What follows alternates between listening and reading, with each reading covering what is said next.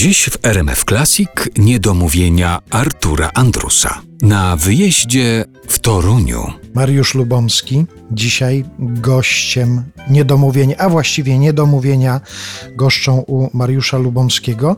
Ja zapytałem Cię o to, czego Ty słuchałeś, kiedy byłeś w wieku, w którym są teraz Twoje córki. A ciekaw jestem, czy Twoje córki zerkają muzycznie teraz w stronę tego, co robi tata? Interesują się tym? Nie, W ogóle ich to nie interesuje?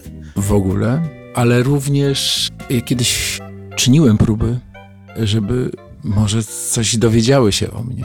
Te piosenki, w których jestem, które śpiewam, gdzieś zupełnie są w takim miejscu nienaturalnym, w którym jest ich tata dla nich. Tata jest w domu, robi herbatkę, robi śniadanie, robi kolację, idzie z nimi na spacer, na rower.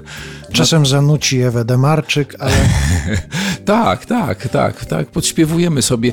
Natomiast ja czerpię z muzyki, które one słuchają, pełnymi garściami, czyli Ed Sheeran, Shawn Mendes. Znam całą twórczość tych chłopców młodych i są inspirujący. Byliśmy wspólnie na, na koncercie Eda Sheerana na Łotwie.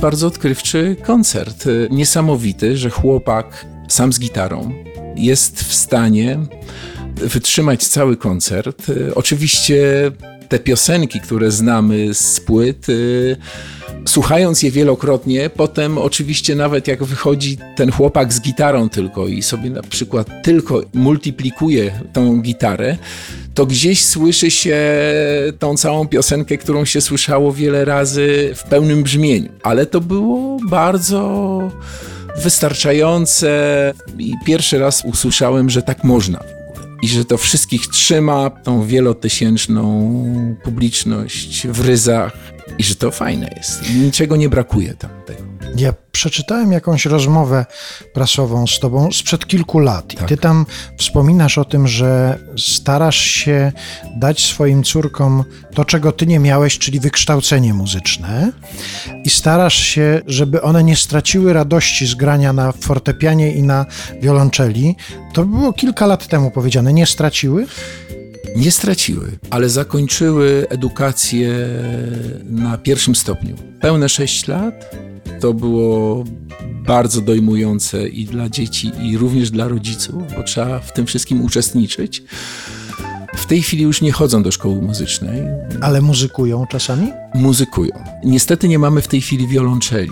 Trzeba taki instrument kupić, ale dziewczyny y, zadeklarowały się, że jak znajdą się już w szkole średniej, w liceum, wrócą do szkoły muzycznej, żeby dalej grać, tak? I mają wielką z tego przyjemność. Pianino jest w domu, więc jest w użyciu, słyszę. Została miłość do instrumentu i to jest chyba najważniejsze.